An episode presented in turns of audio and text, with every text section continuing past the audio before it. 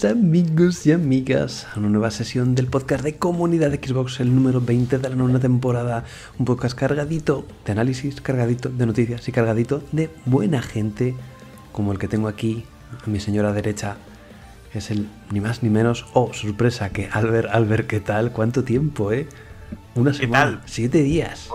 Pues sí, bueno, uno más, ¿no? Porque hoy venimos con un poco de, retraso, que la vida, la vida se nos interpuso en nuestro camino ayer y nos fue imposible grabar. Así que hoy, domingo, un día más tarde, ¿qué tal, chicos y chicas, amigos y amigas de Comunidad de Xbox? Aquí estamos una semana más para comentar la actualidad del videojuego, que bueno, hay un par o tres o cuatro de noticias interesantes y sobre todo un par de análisis jugosos Oh, de, un par de títulos interesantes que, han llegado esta semana.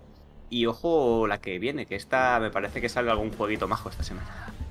Algo, algo me quiere sonar, luego te diré cuál es, porque lo tengo en la lista de lanzamientos. Oh, puede ser. Espero que hayas, que hayas, que hayas preparado tus flechitas. Tus flechitas de los arqueros de Anor Londo. Sí, así de gordas. Y nada, está ya por continuar con la tradición que arrancamos la semana pasada, comentando pues un poquito, ¿no? A qué hemos estado jugando esta semana y tal. Yo tengo que decir que esta semana, básicamente, eh, no voy a decir mucho, porque lo que he jugado ha sido a los dos juegos que voy a hablar hoy. Y entonces, que son, lo podemos hacer porque están en el título puesto, que es el KOF 15, el King of Fighters 15 y, y el Infernix. Que, ojito, ya os lo voy avisando para que luego os quedéis en análisis, porque uno, el tapado de Game Pass de este mes, ¿eh? y uno de los tapados de este año, ¿eh? yo lo he disfrutado mucho. Creo, creo que uno de los juegos indies más majos que, he jugado lo que llamamos de año y últimamente, la verdad. Muy guapo, sí, señor. Llevo poquito de él. O sea, estoy interesado en saber qué nos vas a contar de ese porque le tengo ahí, ya digo, una horita y media jugué y es como, uff, atrapa, atrapa. Pero por falta de tiempo, por estar jugando a otras cosas, que es lo que me ha pasado a mí, que he estado... No entiendo por qué... Este, a ver, he estado jugando a Monster Crown, que es un juego que sale este lunes o martes. La cosa es que tiene embargo, pero ya ha salido en Switch. Ah, Hace un mes o dos o, seis meses, da igual. Es como, no, sé por qué tiene embargo el juego, da igual, pues nada.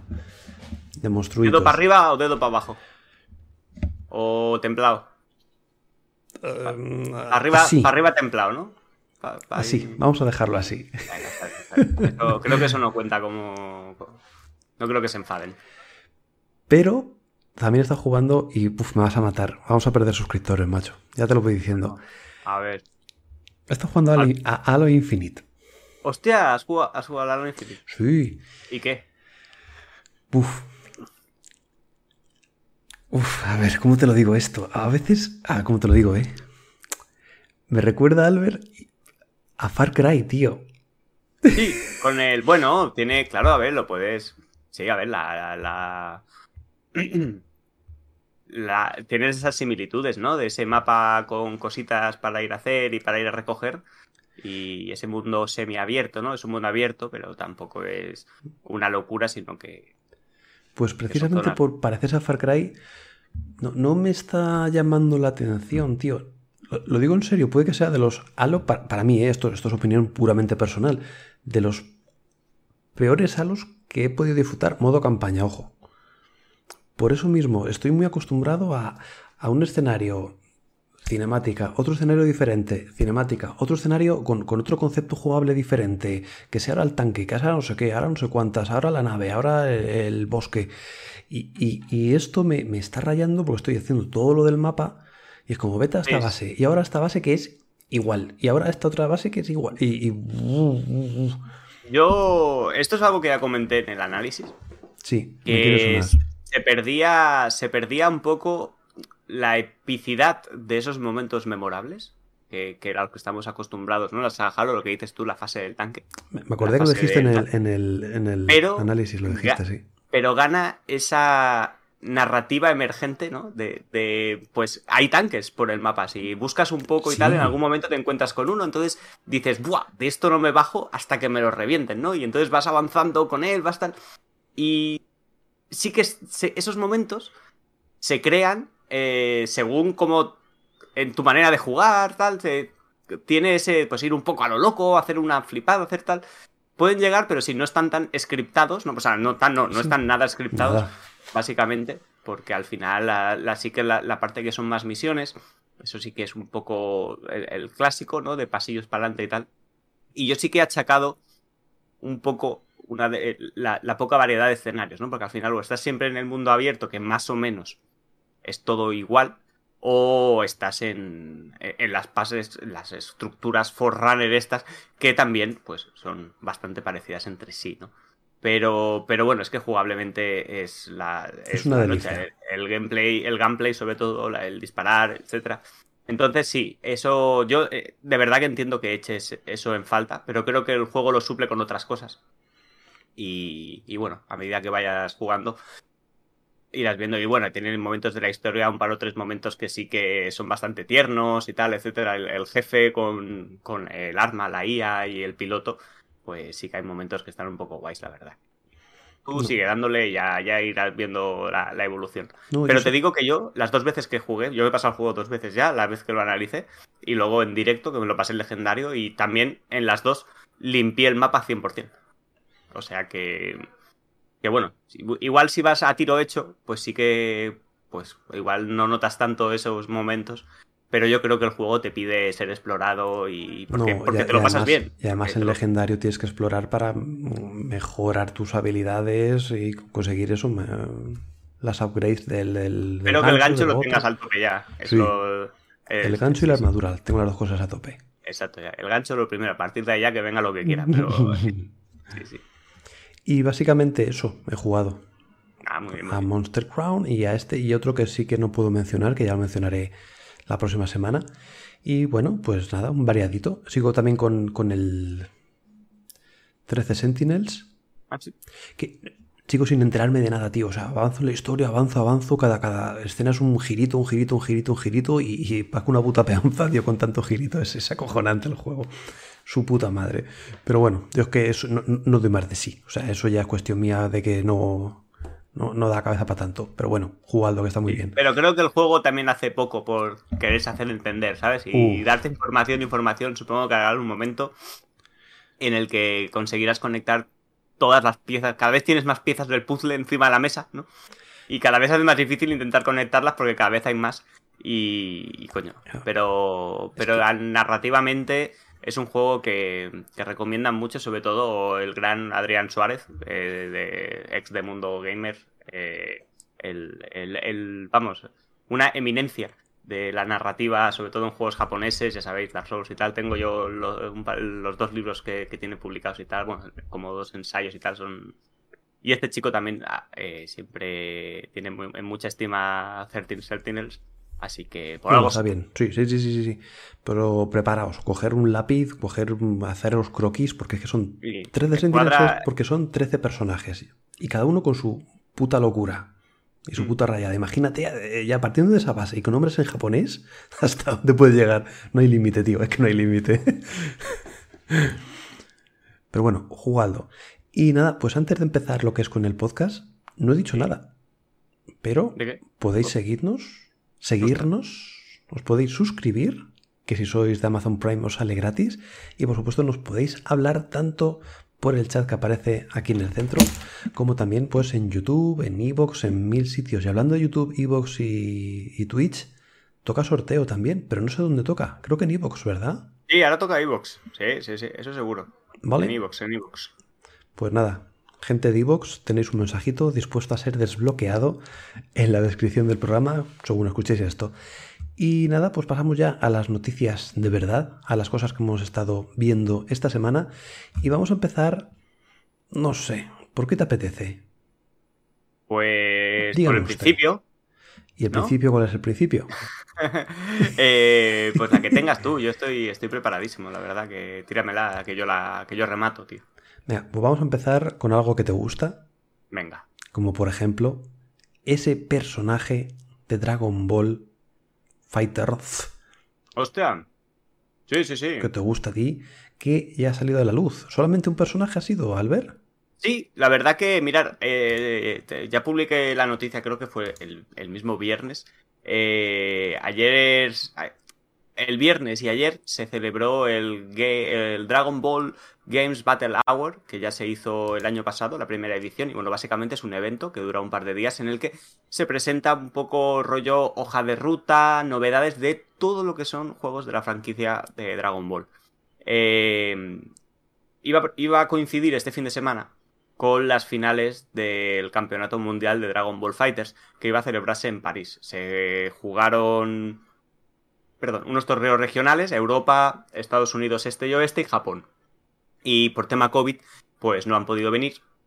Y han hecho pues un evento de combates de exhibición entre los online, obviamente, entre los jugadores de cada zona, por el tema de, cómo funciona el online, que más lejos no se puede. Y bueno, y presentaron el que será el nuevo personaje de Dragon Ball Fighters, que es Android 21, con la bata de laboratorio. Eh, este personaje eh, es un personaje que se creó para Dragon Ball Fighters, eh, bajo la supervisión de, Akira Toriyama. Y, entonces en la campaña era como el, enemigo, sí que lo veíamos en la forma humana, y luego se transformaba un poco en esta especie de monstruo Buu, ¿no? De color rosa, con los pantalones blancos y tal. Y bueno, pues ahora han sacado el personaje en su forma humana que es un personaje que aunque el diseño sea parecido, eh, mecánicamente es totalmente, totalmente diferente, tema de los movimientos, ataques especiales, etc. Es un personaje totalmente nuevo.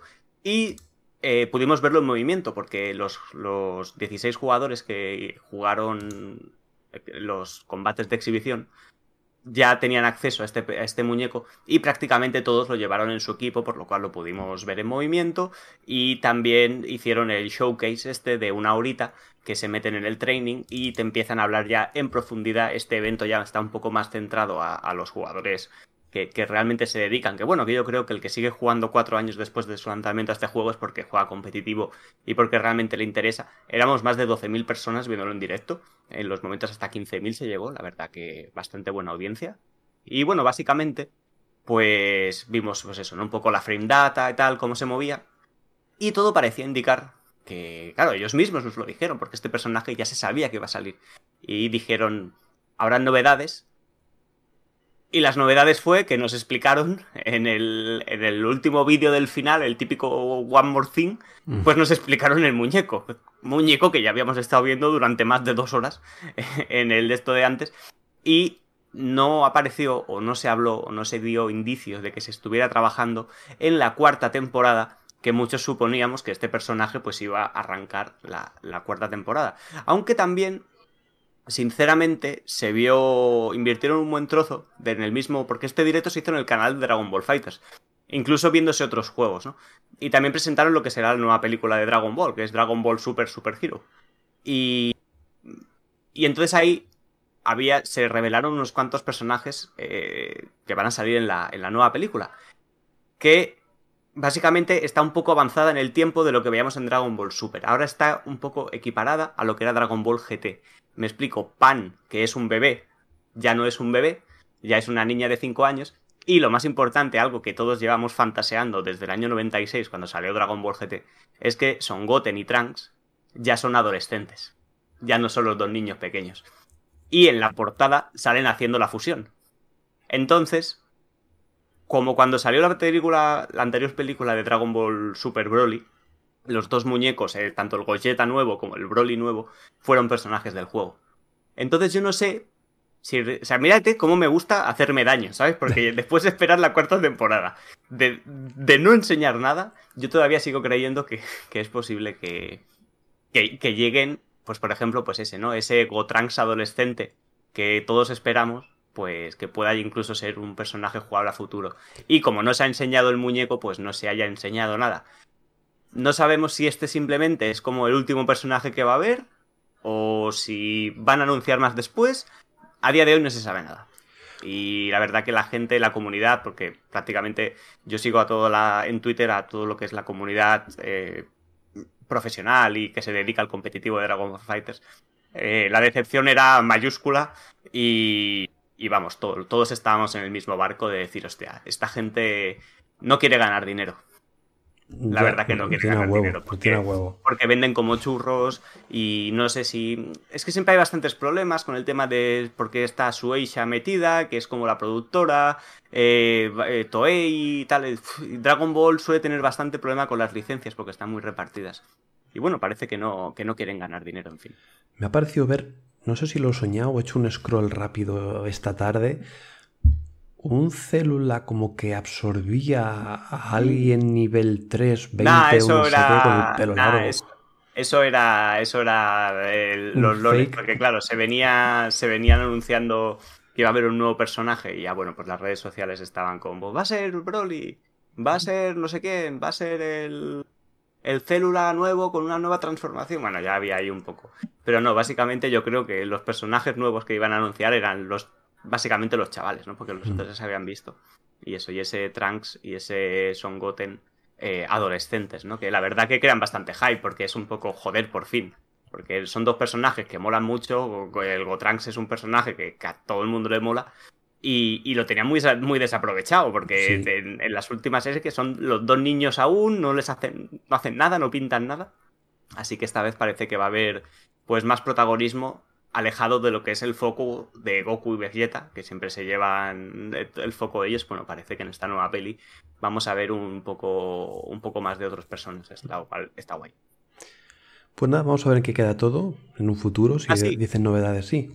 lo último, que sí que dijeron fecha, sale el 24 de febrero. El 24 de febrero, o sea, Aquí el próximo martes, el, no, miércoles o jueves, el jueves. Jueves. Pues este próximo jueves ya supongo que estarán, no han dicho precio, supongo que el precio serán 5 euros, como son todos los personajes. Así que, y tiene pinta de estar un poco Beyond Broken, así que si aún jugáis el juego, si queréis ganar, pues por 5 euros tendréis bastantes posibilidades. Genial, por donde a lo mejor no ganáis nada, porque el juego está un poco rompido, como dice mi hija, es en Crossfire X que sigue teniendo problemas pese a que ya salió hace, yo qué sé, dos, tres semanas, dos, tres semanas, dos semanas, por ejemplo. más bien dos. Pues sí, ya sabéis, eh, bueno, yo creo que para, para sorpresa de pocos ya se ha ido comentando eh, últimamente el juego eh, ha dejado muy frío a, todo el público, la gente está bastante defraudada porque básicamente el juego ha salido mal, o sea, roto. No es que el juego sea malo, que tampoco es que sea especialmente bueno, pero aparte es que sale mal, con un montón de bugs, texturas, es como si a ese juego, pues bueno, le ha pasado un poco la del Cyberpunk, ¿no? De, de salir, que aún le faltaba igual un año más de cocción y a ver cómo, no sé si esta gente tiene el mismo crédito que tuvo CD Projekt y entonces pues a ver cómo, cómo se levantan de esta. De hecho, pues el, propio productor ejecutivo del juego, el señor Soro Bu o Mr. Bu, como se hace llamar, pues eh, ha salido a la palestra y ha dado unas declaraciones las cuales pues voy a citar ahora mismo, así nos quedará claro eh, cómo ven ¿no? ellos, ellos el asunto. El señor Bu eh, dice, hola, mi nombre es Soro Bu o Mr. Bu, como muchos se refieren a mí, y soy el productor ejecutivo de Crossfire X. Está claro que hemos decepcionado, sin querer, a muchos de nuestros jugadores y fans que llevan mucho tiempo apoyándonos. Esta comunidad significa todo para nosotros, y sentí que merecíais algo más que una simple nota de parche. Por lo que quería aprovechar esta oportunidad para disculparme eh, personalmente por el estado del juego. Simplemente no hay excusa para esto, por lo que quería hacer una disculpa personal y explicar exactamente cuáles son los problemas y cómo planeamos superarlos. Y continuaremos siendo transparentes y nos comprometeremos con ustedes, nuestros valiosos jugadores, y esperamos recuperar su confianza nuevamente. Y bueno, básicamente los tres problemas en los que están intentando centrar en mejorar el juego son en, en, ampliar la variedad de las configuraciones de apuntado, que parece que el gameplay no termina de ser muy bueno. Eh, resolver el tema de apuntar hacia abajo con el arma CAR 4, lo que hace que el jugador se acerque y se aleje sin querer, que eso es un poco como que no han sabido separar el movimiento de apuntar, algo raro. Y eh, equilibrar la clase Boogeyman, que parece que es una de las que tienen problemas. Si queréis saber más detalles de todo esto, pues podéis ir a la noticia que tenemos publicada en la web. Ahí también tenemos el enlace al blog oficial del juego, donde ya explican un poquito con más detalle, pues esto que os acabamos de comentar. Y no sé, Mario, tú que has probado el juego, ¿qué, tienes? que cuáles son tus impresiones? ¿Cómo, ¿Cómo, has visto? Que estoy completamente de acuerdo con todo lo que dice Mr. Wu. Y, y, eso no hace más que echar más mierda a lo que es el juego en sí. no entiendo cómo una... Joder, una campaña publicitaria tan buena con, todo esto de, Remedy en, el single player, eh, a bombo y a platillo, con unos, unas cinemáticas de la hostia, una puesta en escena que, apetece jugarlo, de repente se convierte en un juego tan genérico y tan malo. Y no es que sea genérico, si fuera genérico da igual. Eh, no, sé, por ejemplo, genérico, es que, es que, no se me ocurre ninguno, es que hasta Splitgate salió mejor siendo gratis. Y, y, este es que es un Call of Duty de toda la vida. Y el problema e, es lo que dice él, que es que está mal. Hay solamente, tío, hay como dos, tres mapas, no hay más. Para dos modos de juego. Eh, o sea, escaso no, lo siguiente. Y después es que hay problemas en eso, de mucho tipo. Ya no solamente a la hora de apuntar, a mí también me, pasaban cosas raras de que si me acercaba mucho a la pared, ya bajaba el arma. Y, y aunque tuviera mantenido el gatillo, ya si te alejabas, no, volvía a subirla. O sea, te, quedabas en, un limbo raro que nunca me ha pasado en, un shooter. No sé cómo explicarlo. Como cosas te dices, uy, ¿qué, pasa porque, aquí? Porque ya no es cuestión de que el juego sea malo bueno, es cuestión de que el juego está roto. Está roto. entonces no funciona. Y si no funciona, aunque el juego sea bueno, no te lo vas a pasar bien. ¿No? A veces los enemigos, sí, con dos tiros se mueren, otras veces literalmente, no, esto no es un hate de que soy malo ni nada, literalmente un, paquete de balas, un, cargador entero y ahí resisten. Está mal equilibrado, está mal equilibrado, los perks también están mal equilibrados, es... Murió por sobredosis, por, digo, por, sí, por sobredosis de plomo, ¿no? Sí, de, después, macho, el modo clásico, que es el que rinde más tributo no a Call of Duty, sino al... ah, siempre se me olvida. El de Steam. Tan conocido. El Counter. Counter Strike. Tampoco funciona bien. Es un sistema más clásico y tampoco funciona del todo bien. Es como, joder. Es más, más táctico, ¿no? Más por objetivos, ¿no? Que... Más de que no tienes dónde apuntar. O sea, no, apuntas directamente, es como vista. Disparas como desde, pues desde la cadera y ya está. Y alguna cosita más, a lo mejor al principio de que puedes mejorar y tal, rollo counter, pero ya está. Es muy raro todo, tío. Mm, una pena, la verdad. Una pena, y al final es eso, como que te lo venden como de puta madre, salen Game Pass, qué bien, y, y, muchos fallos que es, que es que son verdad lo que dice este hombre, y los que no sabemos, o los que no quieren decir. Sí, sí, sí no sé, ha salido muy pobre en contenido y se la van a dar. Y, no sé cómo Remedy ha tenido los santos cojones de adentrarse en esto, tío. Porque mire que podía haber hecho alianzas con, cualquier otro de estos grandes que sabe de shooters, tío, y con, con Crytek mismamente para hacer un Crisis 4, que hace poco dijeron cositas. Como coño, haz algo con esta gente, no con unos que tienen un juego a medio cocer. No sé, no lo entiendo, macho. Pues sí, una, pena, la verdad. Vamos a ver si el Mr. Boo y su equipo de fantasmitas consigue arreglar el, juego. Mira, ¿qué tal Gerard Sabadell? Dice muy buenas, es muy malo el juego, otra persona que también lo verifica y es que es verdad. Y, de verdad que me da pena, ¿eh? Porque iba con muchas ganas de jugarlo, de, enfrentarme a una cosa frenética, divertida y fue como, uh, qué desangelado, qué, qué raro, qué mal, Qué, mal se siente, qué, malos, qué malas vibras, tío. muy mal. En fin, pues vamos de un juego que ha salido Regulinchi o que está saliendo Regulinchi, vamos a ver en qué queda, para otro que, que ha salido de esa etapa Regulinchi para adentrarse en un mundo ideal como el de Aladdin. Se trata de Cyberpunk que ha recibido ya ese ansiado parche que se ha retrasado no sé cuánto tiempo, pero tiempo, pero bueno, la cosa es que está por fin con nosotros y sí que ha habido mejoras sustanciales, tanto en espacio que ocupa, no sé si eran 30 gigas más, una pasada, como bueno, pues las mejoras que estábamos todo el mundo esperando de eh, rendimiento gráfico, eh, inteligencia artificial, eh, control y esas cosillas, ¿no, Albert?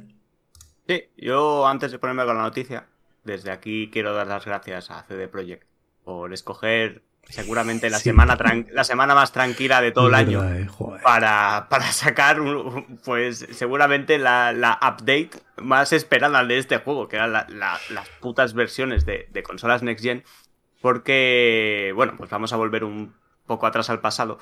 Eh, Cyberpunk 2077, aunque realmente pende una barbaridad, porque creo que ya ronda los 13 millones, o sea que mal, mal no les ha ido. Eh, claro, salió el juego en un estado relativamente lamentable porque solo salieron las consolas, las versiones de PlayStation 4 y de Xbox One, las cuales funcionaban realmente muy mal. Entonces, claro, en las consolas de nueva generación, el juego tiraba un poco mejor por la propia potencia bruta de la consola. Que en, el caso de Xbox, hmm. que ahí sí que tiraba bien. En PlayStation era otro cantar. Recordemos que el juego se tiró como 8 meses fuera de la historia de la PlayStation, ¿eh? que eso es algo histórico. No sé si alguna vez un juego y más un triple A de ese calibre había sido retirado de la, de la Store de PlayStation. Recordar pues el tema de la política de devoluciones, que cambiaron los el baremo, ¿no? Y las porque el juego estaba realmente en ese sentido muy mal. Empecé muy bien, pero ¿en qué PC? En un PC de, de la NASA euros para arriba, seguramente, exactamente. Más con el precio que están ahora las tarjetas gráficas. Mm.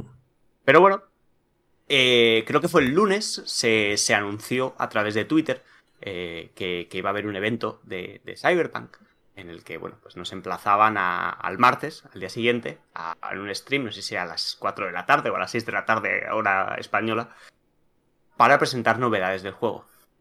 ¿Qué pasó?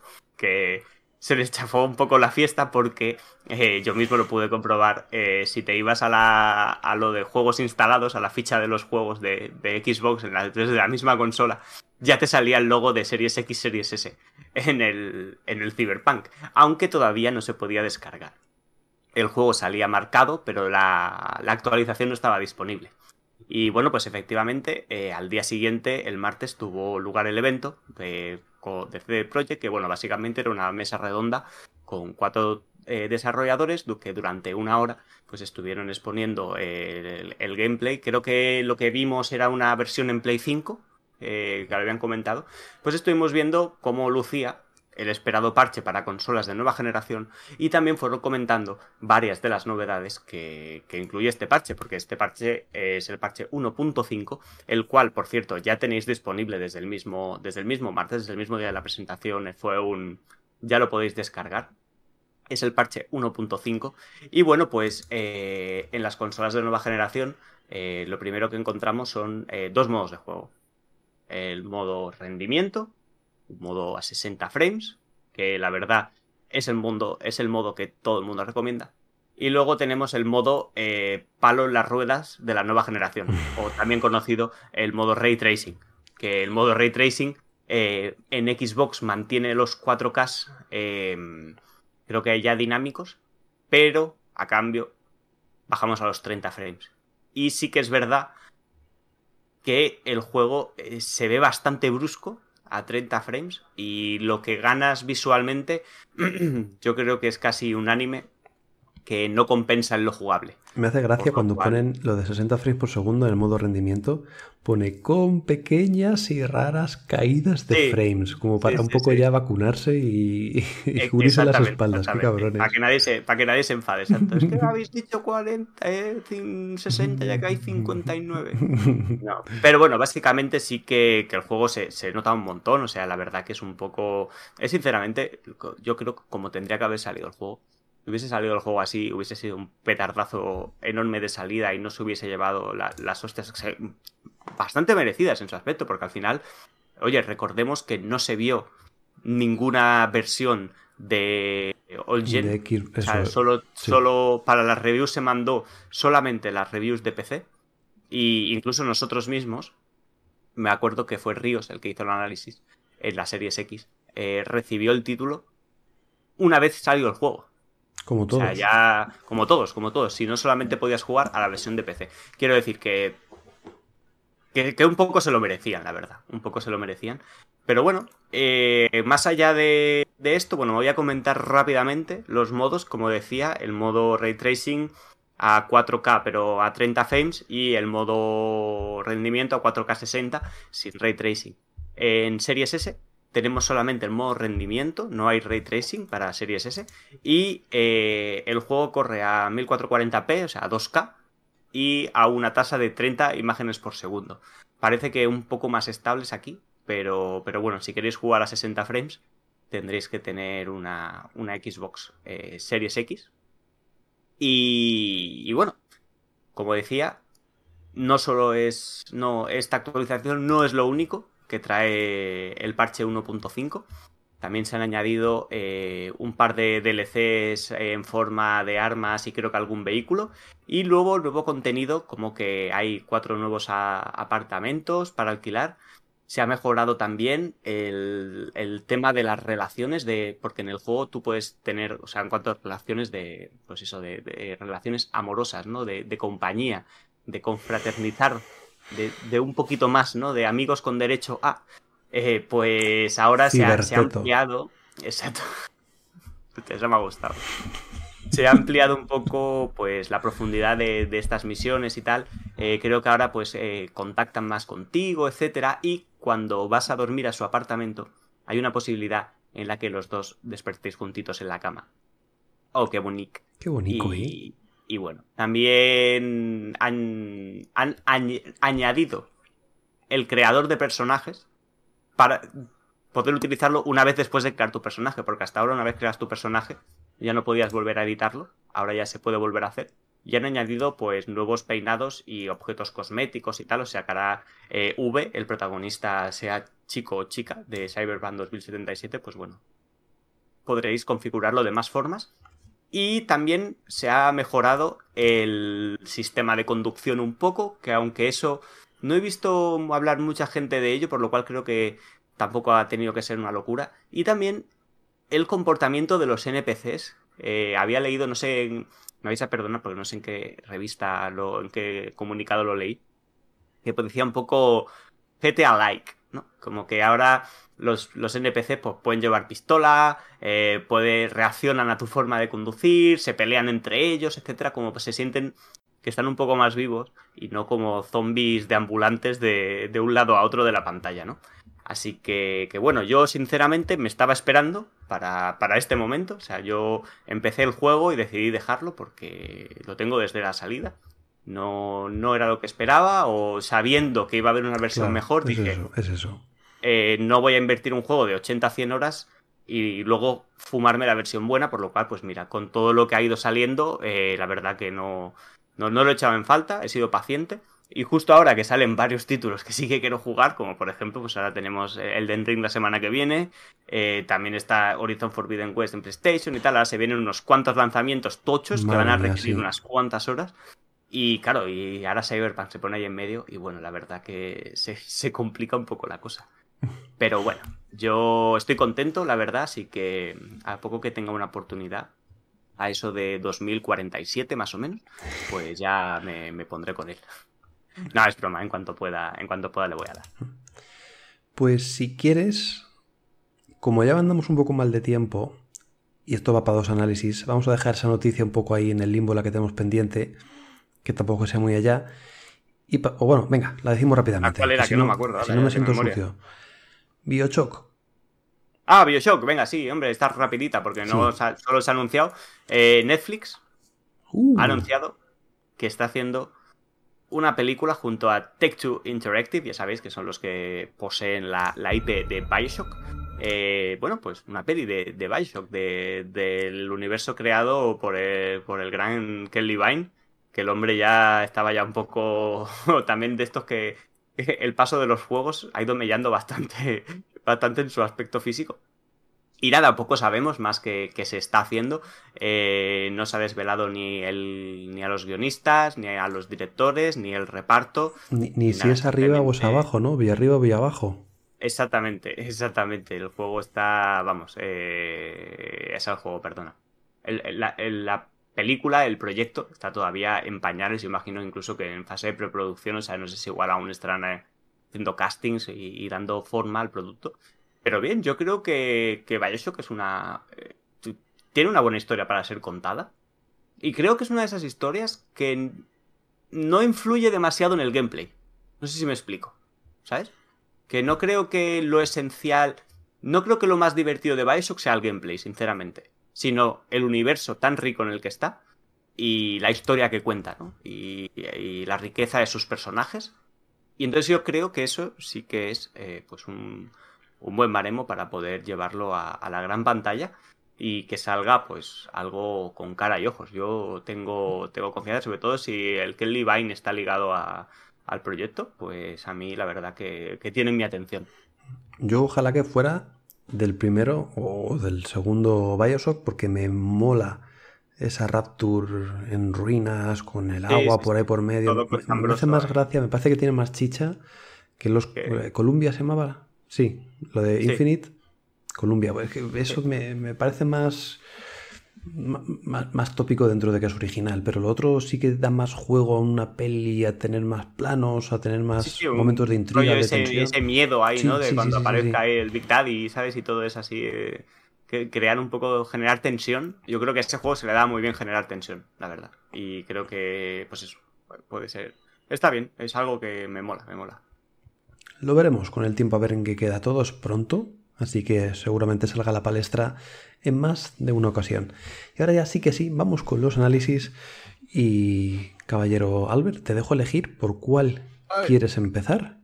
Pues yo empezaría por orden, ¿no? Vamos a hablar primero, si quieres, del KOF, del The King of Fighters 15, que sinceramente creo que eh, con este voy a ir un rapidito porque, bueno, pues para quien no lo sepa, eh, la saga KOF eh, vuelve, vuelve por fin a, consolas Xbox, porque recordemos que la anterior entrega, que creo que es del año 2013, creo que es, o a ver, esto, bueno, salió solamente en exclusiva para, para, para PlayStation y PC. Entonces ya por fin, sí, 2016, perdones. Ya lo tenemos aquí de vuelta, la saga KOF, una saga que, que bueno, que seguro que todos recordaréis de, de los años 90, donde SNK pues quiso hacer su, Street Fighter eh, con personajes, sobre todo eh, algunos originales de la propia serie, pero muchos otros de otros juegos de, SNK, como teníamos algunos de Sancho, teníamos otro de... Eh, ay, se me ha olvidado el nombre porque el otro día lo hablaba con Luke. Hay unos que parecen del... que parecen del... ¿Cómo se llama este? De... El Metal Slack. Pero no son del Metal Slack. Son son de otro juego, Hiroshi... Hiroshi Warriors o algo así. Un juego de Ikari Warriors. Ikari Warriors, eso, eso es. Ahí está el tema de Leona y todos estos que los teníamos en el 13.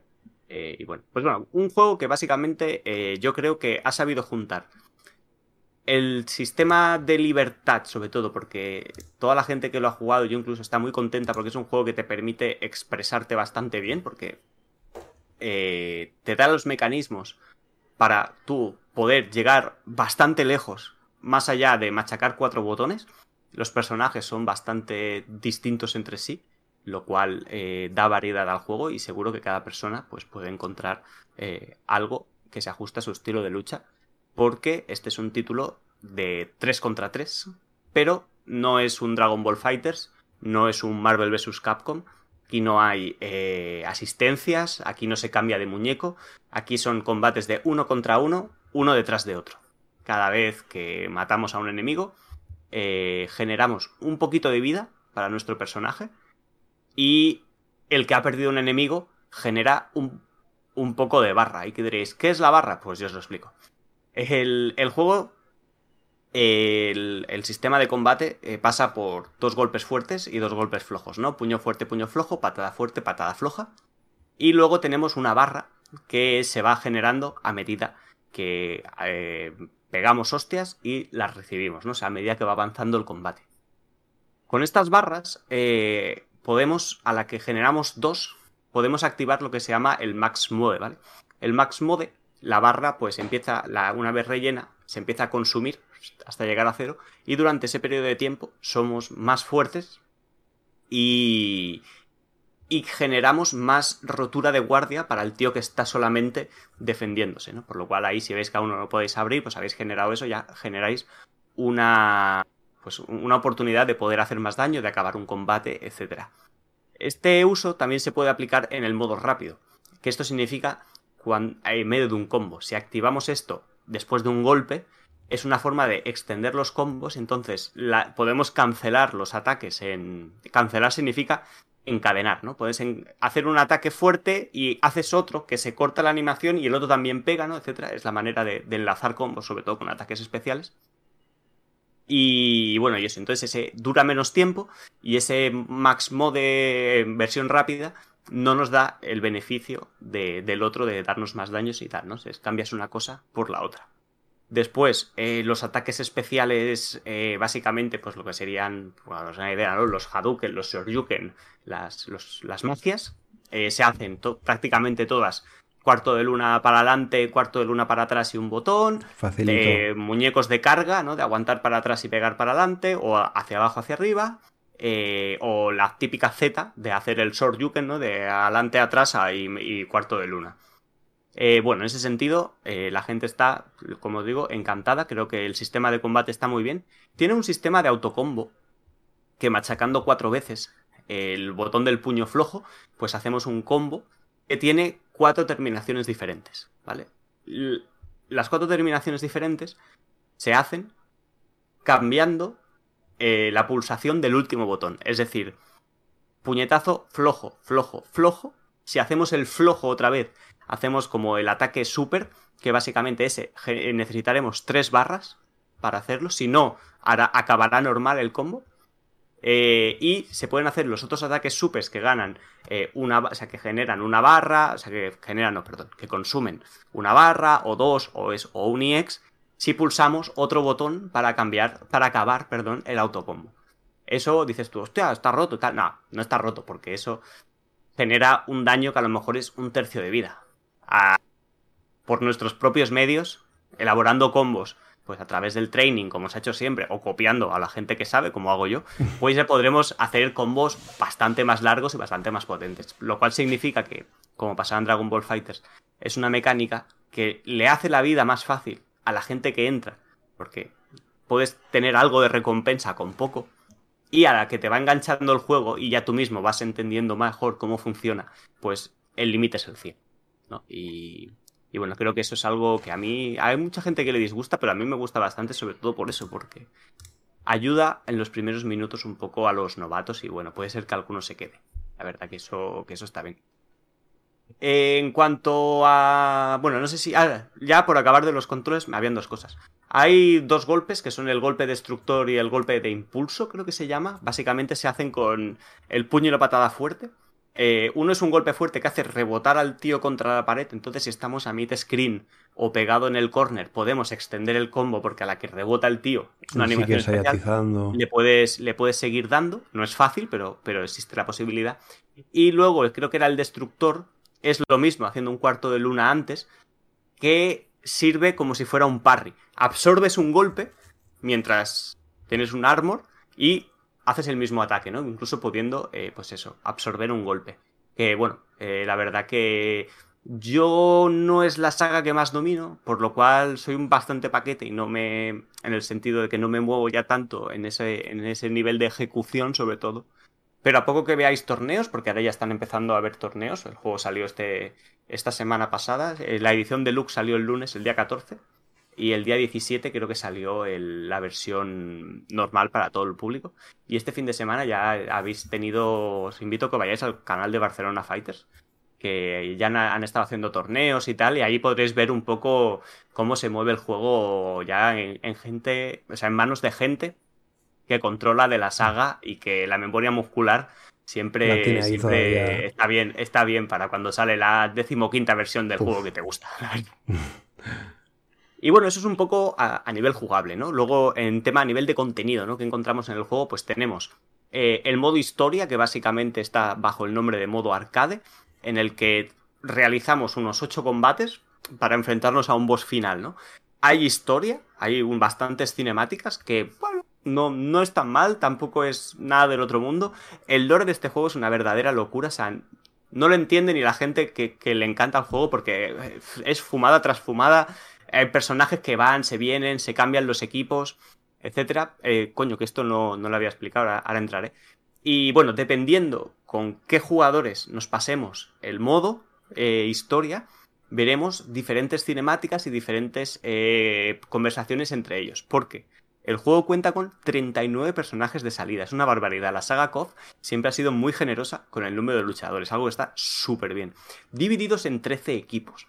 La saga COP se, eh, se eh, caracteriza por presentar equipos, pues está el rollo, el equipo héroes, el equipo villano, el equipo Fatal Fury, ¿no? Que tienes ahí a Boga, a los hermanos Bogart y al Joe Hirashi, ¿no? Etcétera. Y entonces, puedes pasártela con el equipo en sí y también con combinaciones diferentes. El juego incluso nos pide que lo hagamos para desbloquear pues nuevas canciones que hay. Hay canciones del KOF 94, hay canciones de otros KOFs y tal. Está, está muy guay en ese sentido.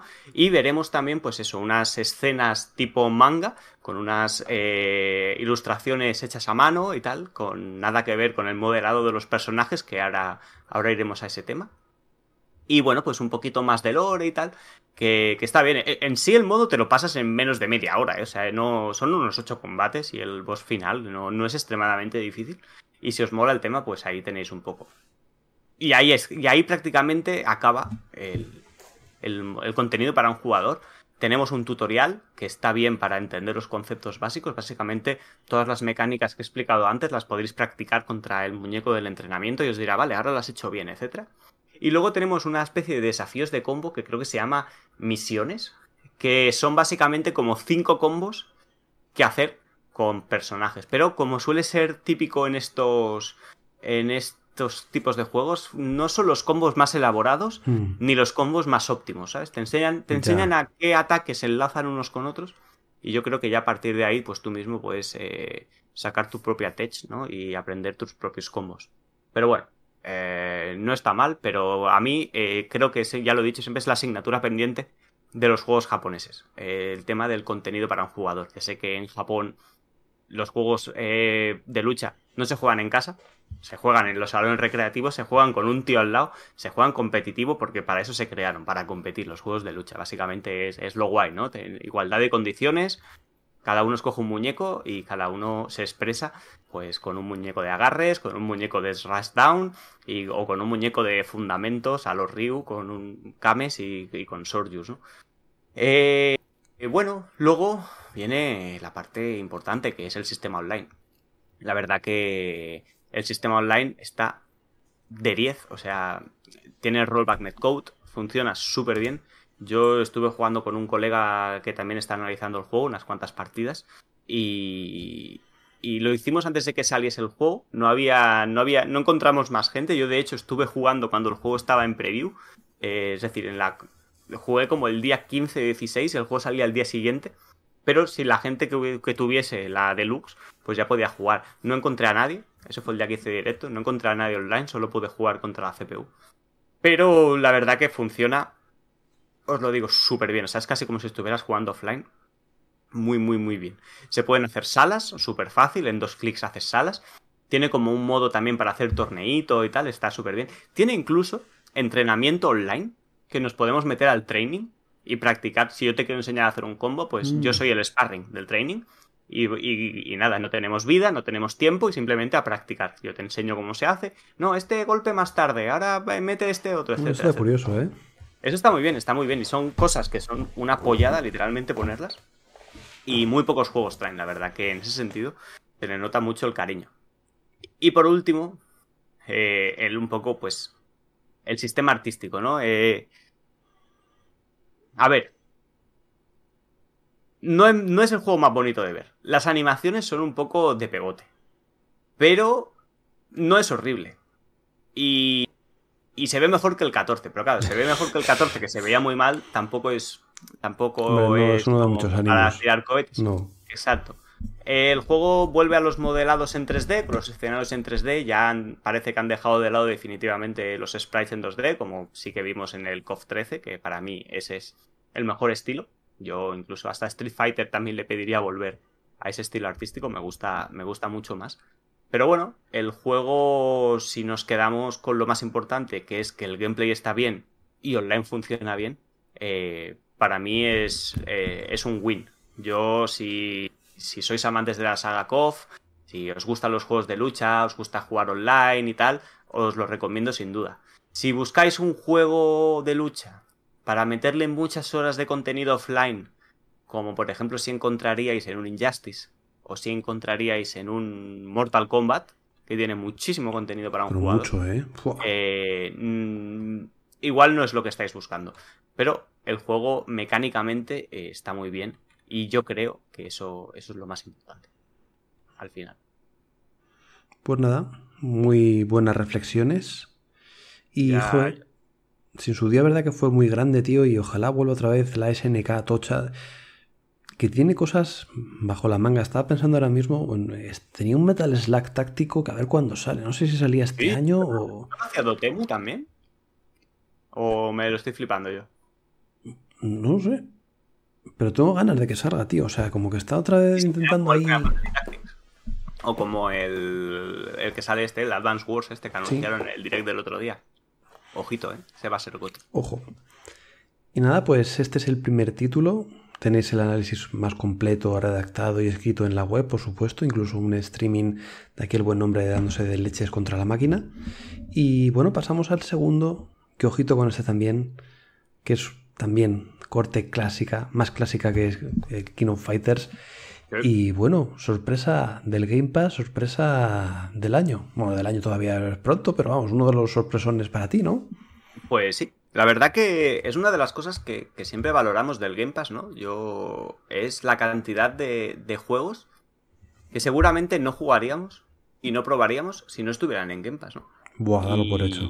Y yo creo que es casi unánime, eh, casi todos los pequeños desarrolladores que han trabajado dentro de Game Pass hablan realmente maravillas, porque la exposición que tiene el juego, o sea, estamos hablando de que si hay 25 millones de suscriptores, aunque lo juegue un 10%, que son 2,5 millones de personas, es, es una puta locura, me, explico. O sea, cualquier juego se pegaría un tiro en el pie del propio desarrollador para vender 2,5 millones. Cualquier, imagínate. O sea, el, y bueno, pues eh, tenemos Infernax del estudio canadiense Berserk eh, Studio, que nos presentan pues un Metroidvania eh, con un pixel art de la época de los 8 bits, como si estuviéramos aquí con la Master System o la NES.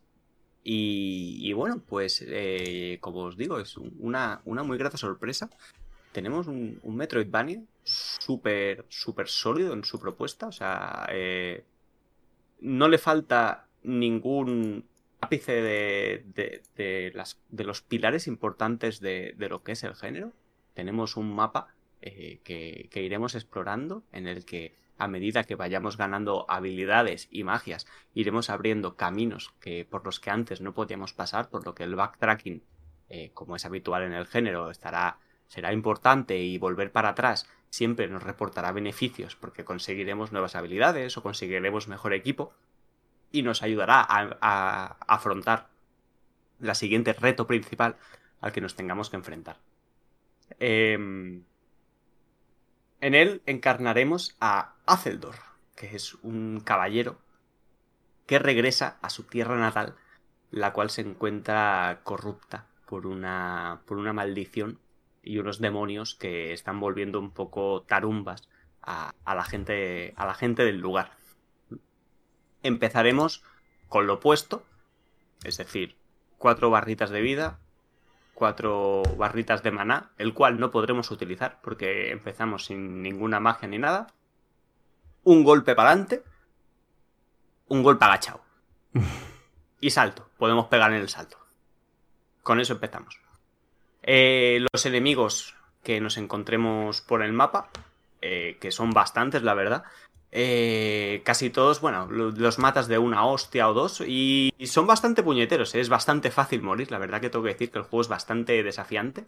Cada vez que los matemos nos otorgarán experiencia, por un lado, y posiblemente alguna moneda caiga.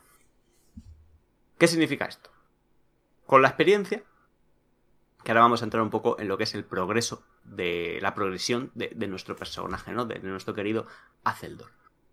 Con la experiencia la podremos canjear en las estatuas, que las estatuas básicamente, pues bueno, hacen a su vez de las hogueras del Dark Souls, ¿no? El sitio donde descansar, recuperar la vida, grabar la partida, porque hay que grabar eh, old school. Y grabar, por favor, grabar. Grabar, grabar. Dos veces. Dos veces. Por si os habéis flipado y os habéis imaginado que habéis grabado la primera, aunque la hayáis visto, ¿sabes? Por eso. Eh, y eh, podemos subir de nivel, ¿no? O sea, pues es un poco algo parecido a lo que es el sistema de los Dark Souls, ¿no? Podemos ganar daño, podemos ganar vida, podemos ganar mana. Eh, que cada punto que ganamos prácticamente duplica el precio de lo que hemos pagado en experiencia por el, por el punto anterior, ¿no? Entonces, pues bueno, iremos subiendo de nivel. Con el dinero en los diferentes poblados que visitemos, eh, podremos, eh, por ejemplo, pues en la taberna puedes comprar pociones, en el, la armería pues puedes comprar armas, que bueno, básicamente armas. Hay cuatro armas que es cuatro mejoras al arma básica del juego y cuatro mejoras a la, a la armadura del juego. Básicamente sí que cambian los colores del modelado del muñeco según el arma que llevas equipada, pero no hay movesets diferentes ni nada, básicamente es lo mismo. Y también en otros tiendas, ¿no? O otros NPCs que nos contaremos por el mapa, pues nos venderán hechizos. Que los hechizos son un poco lo que le dan también pues más profundidad al juego. Podremos curarnos, podremos, pues yo qué sé, lanzar rayos, etcétera. Hay diferentes tipos de magia, no, no quiero hacer mucho spoiler porque está, está guay que lo vayáis descubriendo. Hay como unas 10 o así, creo, unas 8, entre 8 y 10 magias. Y luego las habilidades. Que las habilidades básicamente nos servirán para avanzar también por otros sitios del mapa. Como por ejemplo, pues nos encontramos unas paredes con rocas que no podemos romper. Pues encontraremos la habilidad de poder romper esas rocas y poder acceder a nuevos caminos. O lo que sería como el doble salto, etcétera. Pues esas cosas también, a medida que vayamos jugando, pues irá mejorando nuestro personaje y se irá abriendo cada vez más el mapa.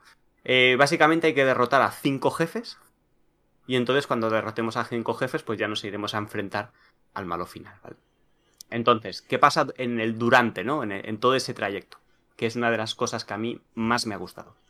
Eh, tenemos las misiones principales, que básicamente es como ir de una mazmorra a la otra, no son lineales, y el juego no te trata como si fueras idiota, y apenas te dice para dónde iría. ¿Para dónde iría yo? Pues yo igual iría para allá, pero no te sale marcado en el mapa y no hay indicaciones visuales de ningún tipo. Básicamente, pues tú vas, igual nombran la zona. Ay, pues en el castillo de no sé dónde. Y ya cuando tú has llegado aquí dices, hostia, pues por esta zona habrá un castillo. Voy a buscarlo, voy a hacer tal.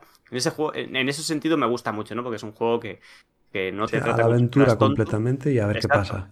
Y, se explica lo, suficientemente bien como para que tú sepas por dónde avanzar, pero tampoco te está poniendo un cartel luminoso en la cara de es por mm. aquí, es por aquí. Eh, y luego, las misiones secundarias, ¿no? Las misiones secundarias están muy bien. Porque las misiones secundarias, a diferencia de, por ejemplo, como hablábamos la semana pasada del Age of Eternity, no alguno de estos, no es ir a matar cuatro jabalís e ir a conseguir diez rosas negras.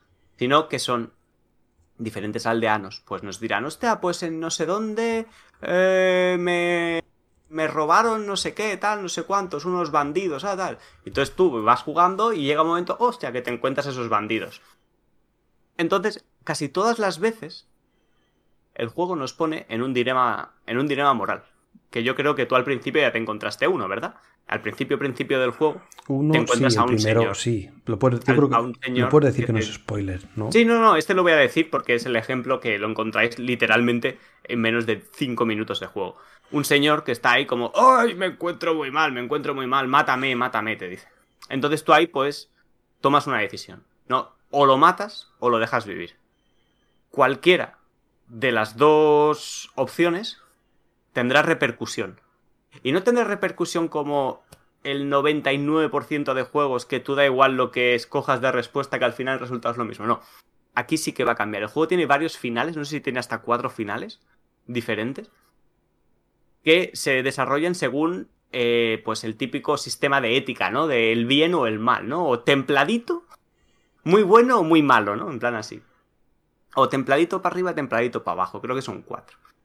Y, bueno, pues nada. Eh, si tomamos una decisión, por ejemplo, con este bicho en cuestión, creo que si lo matas, eh, sea, si le quieres salvar, se convierte en un boss y tienes que luchar contra él. Entonces al principio del juego tienes muchos recursos. La verdad que es un muro bastante difícil. Pero si lo matas, pues alguien te ve. Es lo que me pasó a mí. A mí también me pasó. Y eso no te seguirá, no te dejará seguir una cadena de misiones más adelante. Ah, sí, no jodas. Claro, exactamente. Pero bueno, no pasa nada, es el camino que has decidido tomar. No, no está mal, ¿sabes? No, no está mal, simplemente es el camino. Y esto pasa en diferentes ocasiones. La verdad que me parece bastante guay. Porque aunque la estructura jugable más o menos se vaya a mantener igual porque has de matar a esos cinco demonios y de tal, sí que vas a tener misiones y cosas diferentes y vas a hablar con NPCs diferentes y te enterarás de historias diferentes según las decisiones que vayas tomando. Lo cual es de agradecer porque es un juego realmente pequeñito, hecho con mucho mimo y, eso, y mola mil, la verdad es que, mola mil. Cambia las magias, sin spoilear también hay una parte de unos que están acampando y tal y puedes o bien quedarte con ellos a beber y echar ahí el rato, o bien echar de ese lugar. Depende de lo que hagas. Suceden cosas y tienes diferentes magias o diferentes luego, pues, formas un poco de, progresar en tu personaje, que, está muy bien, la verdad que está bien.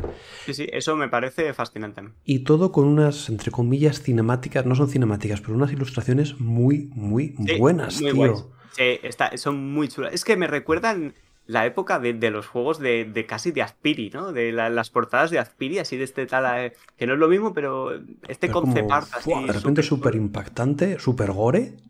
Sí, sí, sí, es, gore de cojones, tío. Sí, sí, sí. Y mola mogollón verlas. La verdad que sí. Me... Yo estoy, es que ya te lo digo, estoy encantado. De...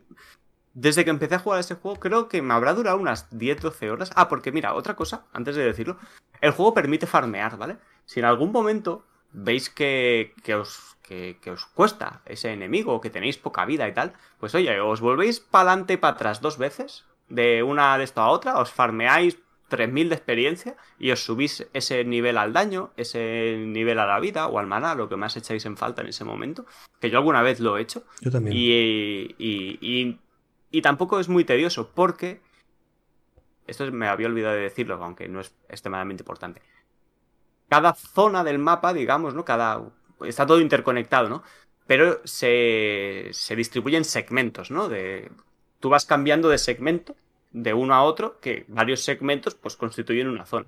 Cada vez que pasas de uno a otro, los enemigos se vuelven a regenerar, los del otro lado.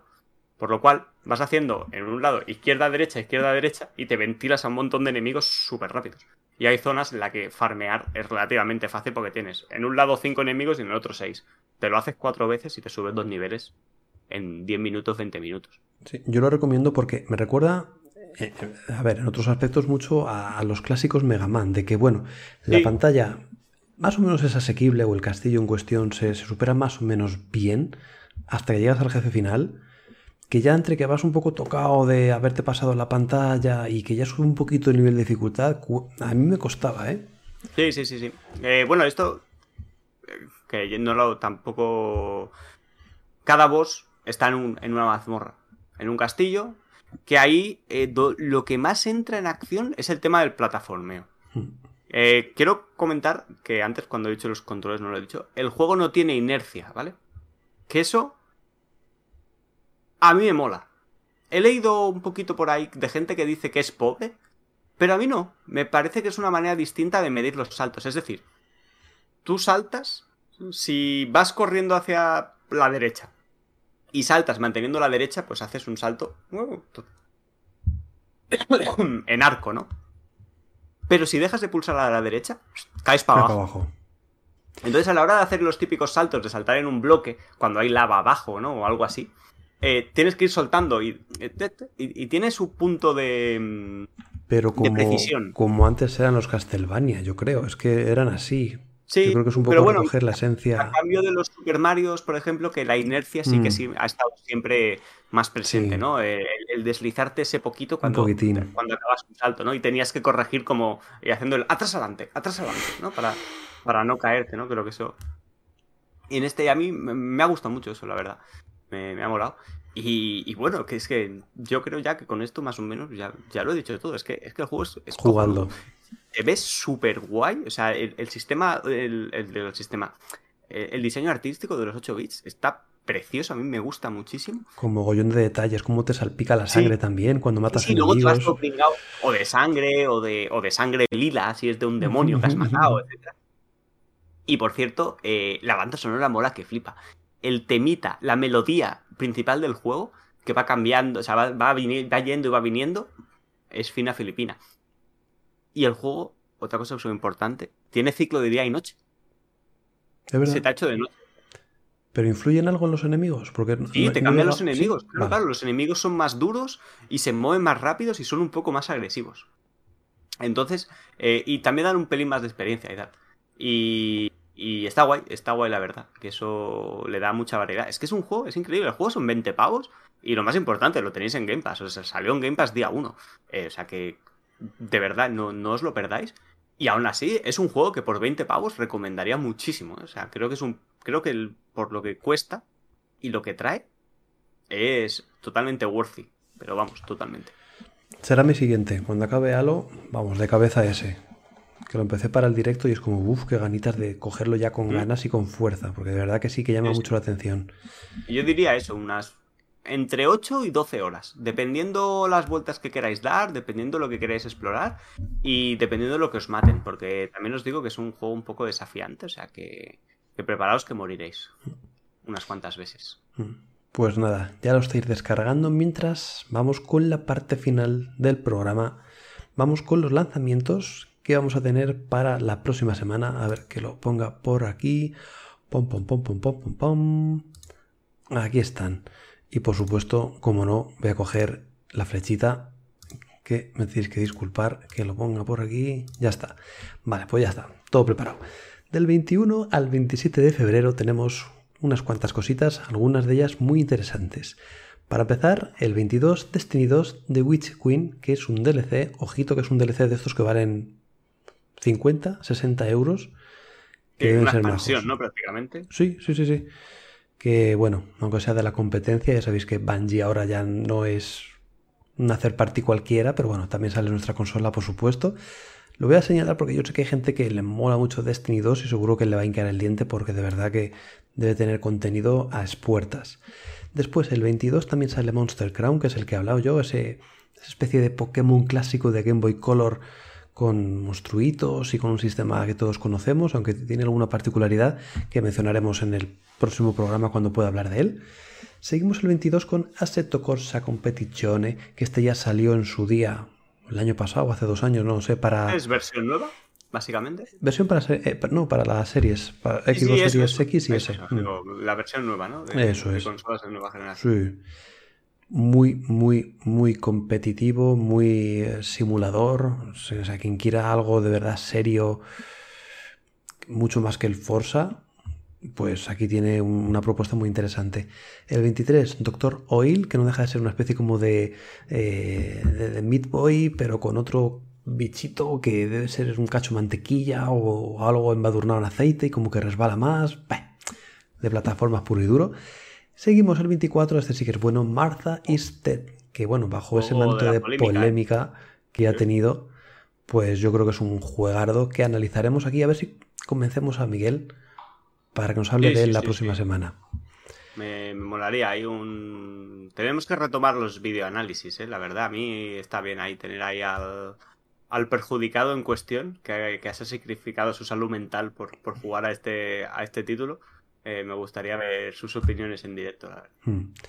Proseguimos el 24 con Light Up The Room, un juego de plataformas un poco raro, porque está todo como en negro, solamente ves los enemigos, los obstáculos, y, el suelo te lo tienes que ir imaginando o, se va iluminando según vamos tocando. Entonces no sabes si, si, hay suelo, si hay un escalón, si hay un foso. una cosa un poco rara, no, no me va.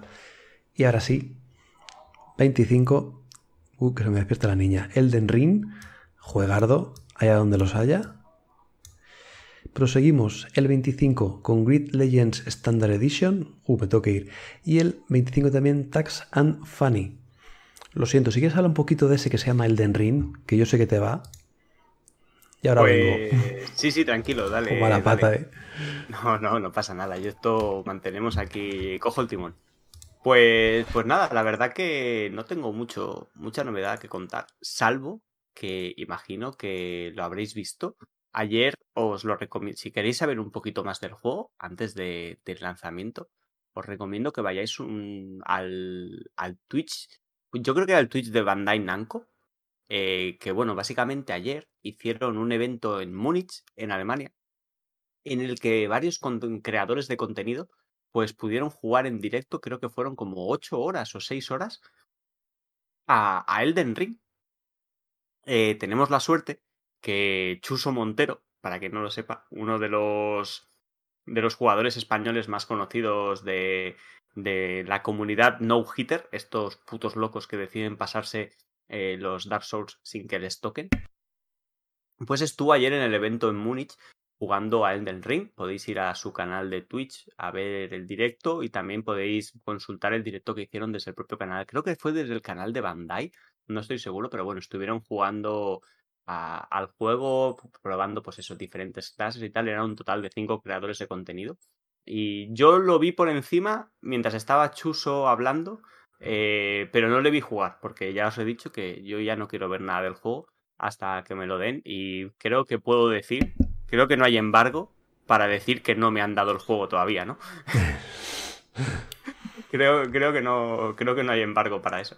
Así que nada, aquí seguimos esperando, como vosotros, lamentablemente.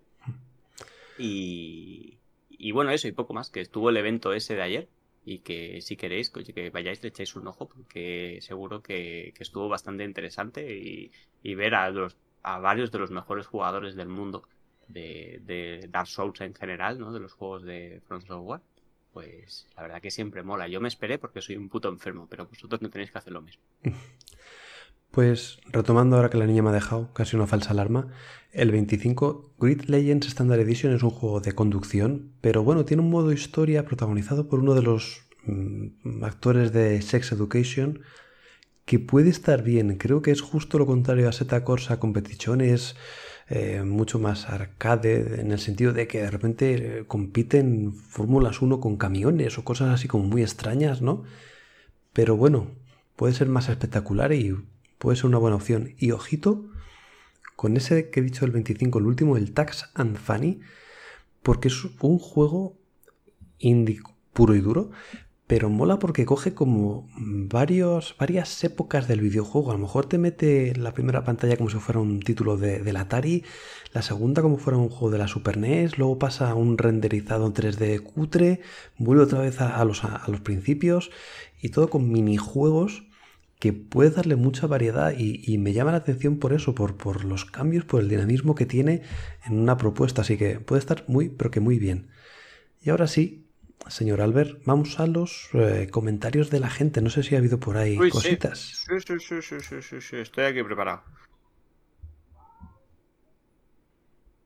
Eh, pues, pues bueno, tenemos aquí en Epox, tenemos a nuestro querido compañero anónimo eh, RM eh, Ridetaka Miyazaki eh, que dice Bon programa cracks bon programa cracks.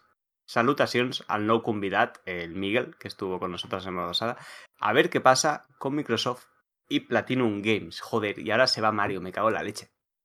Bueno poca broma ahora lo, comentaré rápido también cuando vuelva, pero bueno, no sé si habéis visto que esta semana el bueno, el bueno de Camilla ha, sacado la caña a, pasear y ya ha estado ahí lanzando indirectas de bueno, ahí es que el Bound, la verdad, que si Microsoft nos dice que sí, bastante a tope y tal.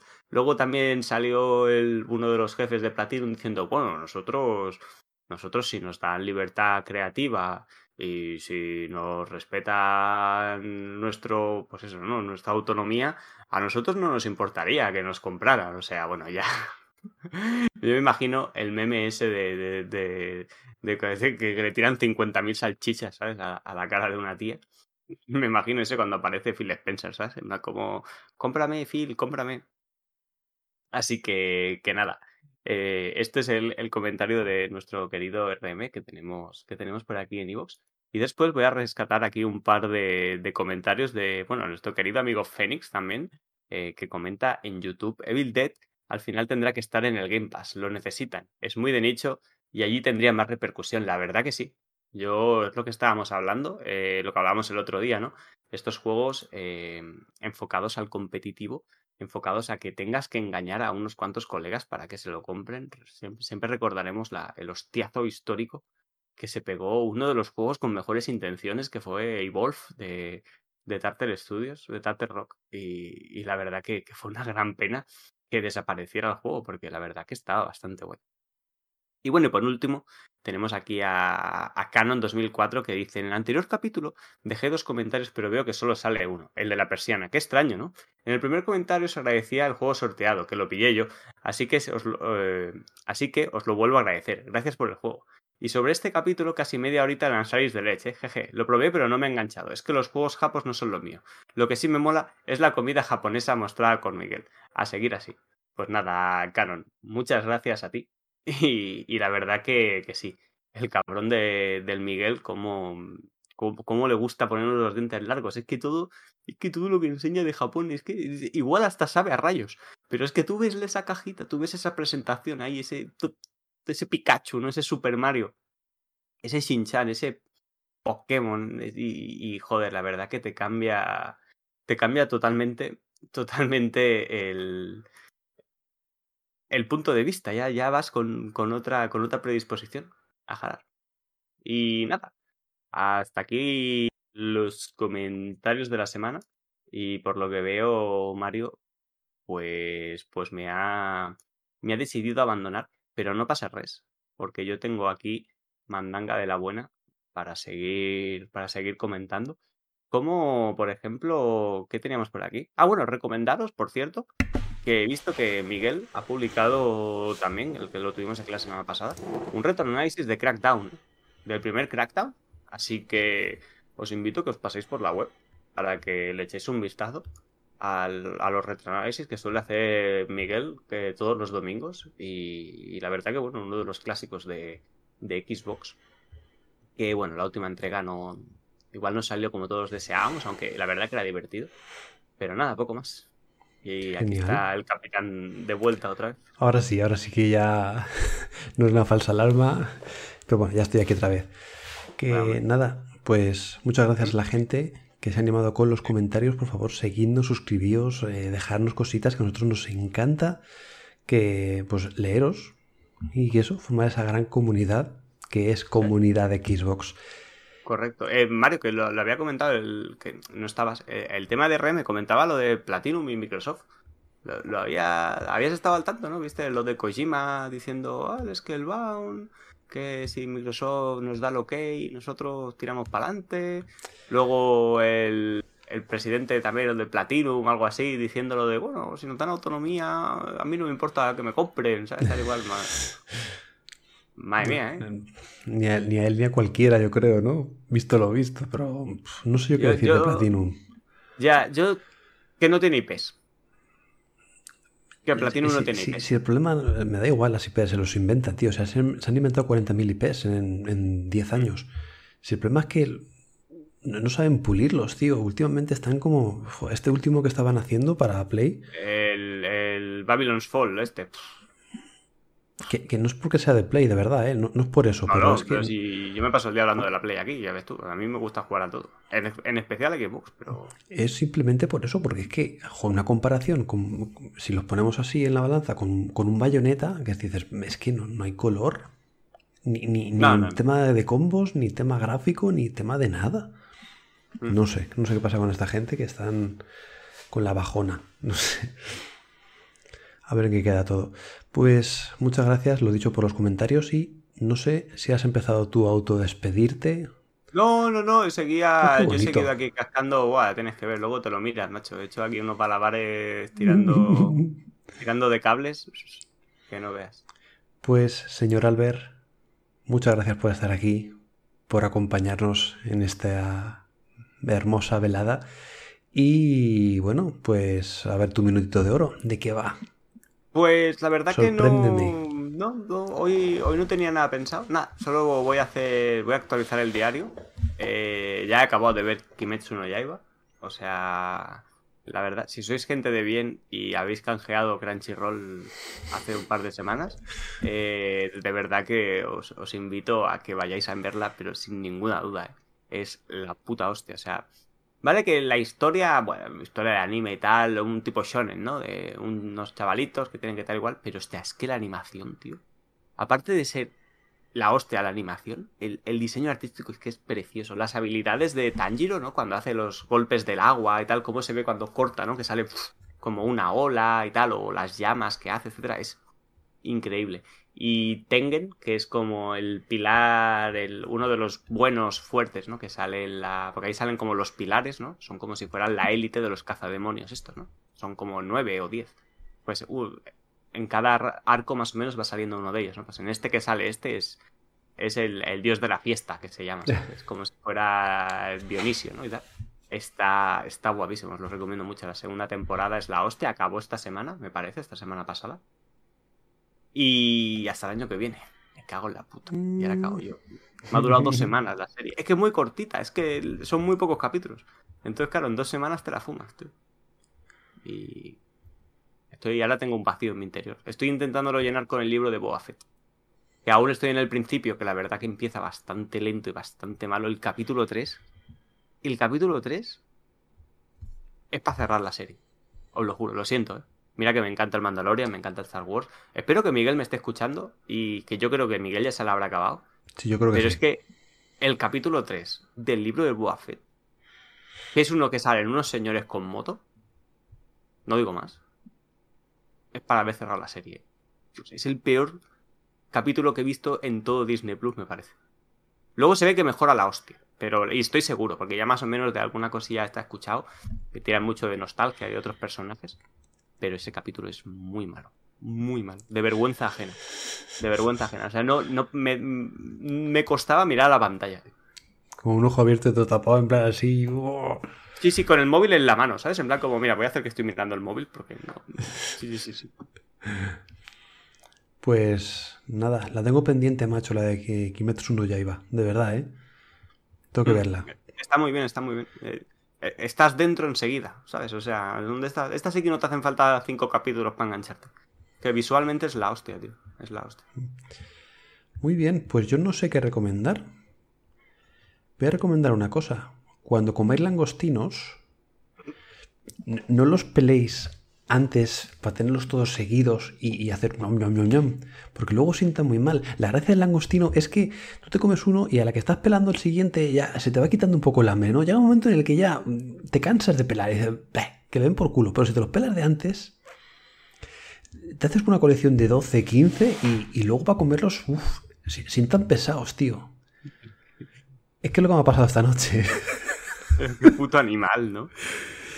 Es que hemos comido hemos puesto para comer langostinos. una bandeja guapa. Pero de, entrante que al final te comes dos, porque hay más cosas, y, ahí se queda la bandeja entera. Y esta noche hemos dicho, mira, por no tirarlos, vamos a pelarlos todos. Y con la mayonesa que he hecho exquisita, nos, la, nos los comemos.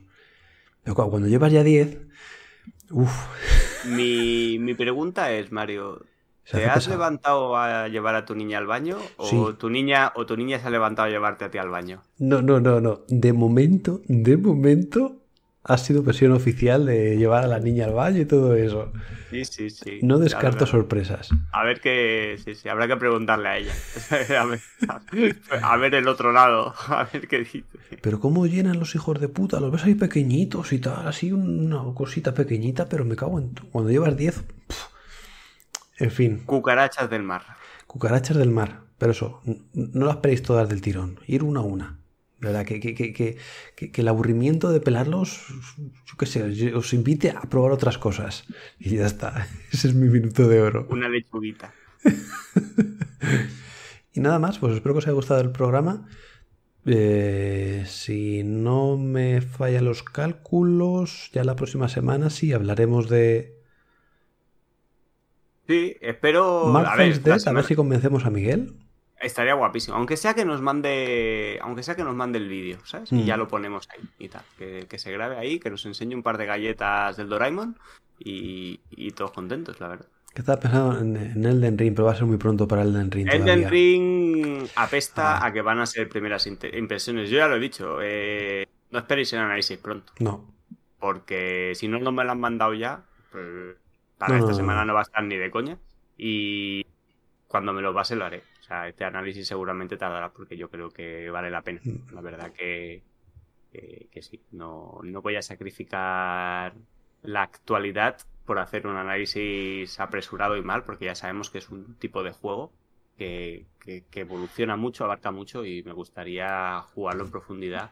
Es más, es, es probable que haga directos antes de hacer el análisis, porque aprovechando que estaré jugando y tal, pues bueno, algún día engancho, pruebo directos, lo voy enseñando y tal. Pero sí, sí. Eh, es que este. Es que este juego es posible que. que sea de 9 para arriba. Entonces. Eh, más que nada porque ahí están. A los hechos me remito. O sea, esta gente no ha hecho juego malo. No. Por lo cual. Eh, es, un lanzamiento especial. Así que Bandai, Bandai Namco, señor Bandai, por favor. Por favor, señor Bandai. Quiero jugar. Es por el bien vuestro, Bandai. Es por el bien vuestro. Y por la salud de este hombre también, claro. Eso también. Y nada, pues nada, lo dicho. Sed felices, sed buenos y nos vemos el próximo sábado un domingo. Ya veremos qué, sucede aquí en el podcast de Comunidad de Gearbox. Chau, chau. Chau, chau. Chau, chau, chau, chau. Ending, pum. Mario, aquí tienes que insertar la musiquita de, del Infernax. Te voy a buscar la pista para que pongas la melodía esa de... Venga, va.